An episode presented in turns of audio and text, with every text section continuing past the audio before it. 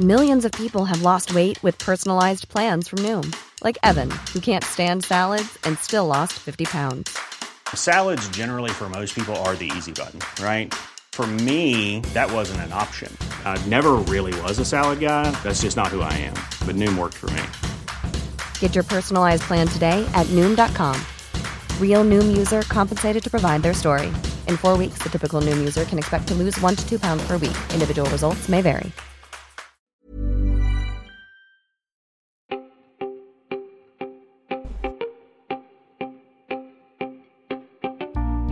Welcome to the Help Desk for Friday, the 26th of February. My name is Peter Wells.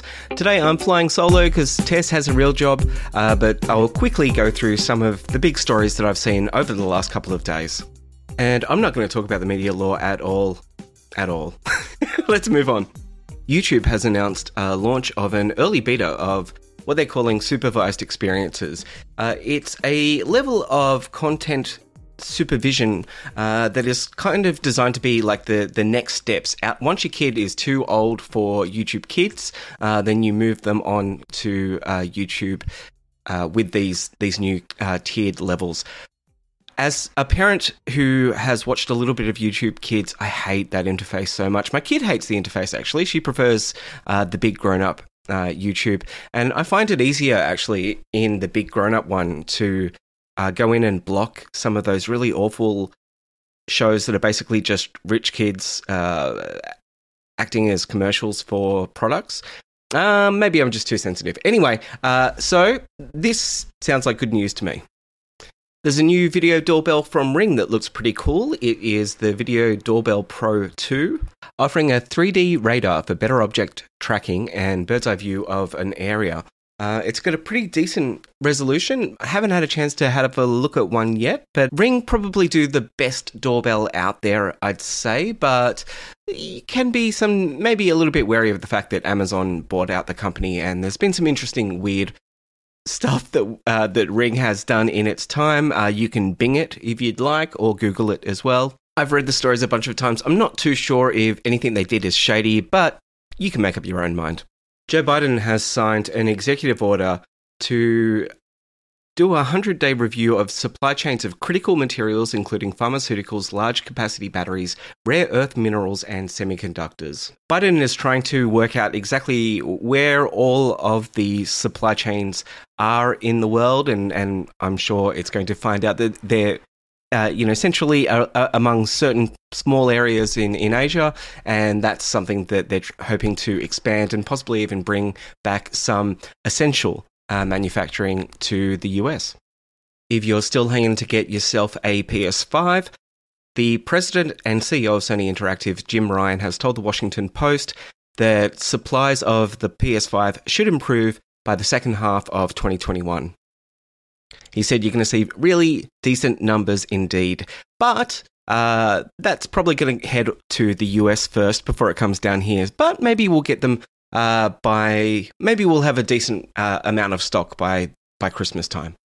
Here's a story I completely missed in the earlier part of the week, uh, uh, which is surprising because I'm a Mac user. But up to forty thousand Mac users have apparently been infected by a malware called Silver Sparrow, and I'm going to check the name of that because uh, it's very confusing here. Yes, Silver Sparrow is the malware. Red Canary are the researchers who found Silver Sparrow, uh, but it's a kind of weird thing. The malware has not, according to the researchers, has not seemed to be, kind of release any payload or do anything naughty. Uh, so they're not really sure who, where it came from or who's behind it. Uh, but the developer certificates uh, have been revoked anyway um, to to ensure that the malware, whatever it was supposed to be doing, um, were, is not going to work. Total conjecture here, but based on the fact that uh, the SolarWinds hack, you know, was months and months and months in the planning, if this was, you know, the first kind of chip uh, at a at a wall,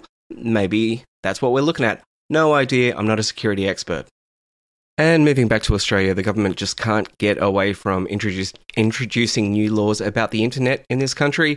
And the online safety bill was, which was a bill we t- discussed back in December, uh, it was almost rushed through in the last week of Parliament. It was put on hold for a bit of a review. uh, but it has now been submitted uh, to the to the Parliament. The bill contains six key priorities, but they break down basically in kind of stop cyberbullying in kids, in adults, uh, any kind of image based uh, abuse like revenge porn, and then just a bunch of online safety stuff. But uh, the Digital Rights Watch uh, has has a pretty long page about uh, their concerns, and not only uh, that the the powers are so wide reaching, but it can uh, that certain things uh, like pulling down uh, quote unquote offensive images, you know, carte blanche, can actually uh, we we saw in America that that that process when uh, sex workers were taken off Craigslist, uh, then the black market basically was you know started up again, and sex sex workers have been trying to get ads back online because it, they feel that they can uh, operate more safely in that situation. So, anyway, that's just one of the fa- fascinating examples on Digital Rights Watch. Uh, check it out. Uh, the bill has not been voted on yet, uh, it's just been so far submitted to Parliament. Anyway, that's all we have time for for the help desk for Friday and for this week. My name is Peter Wells. Have a great weekend and look after yourselves. See ya.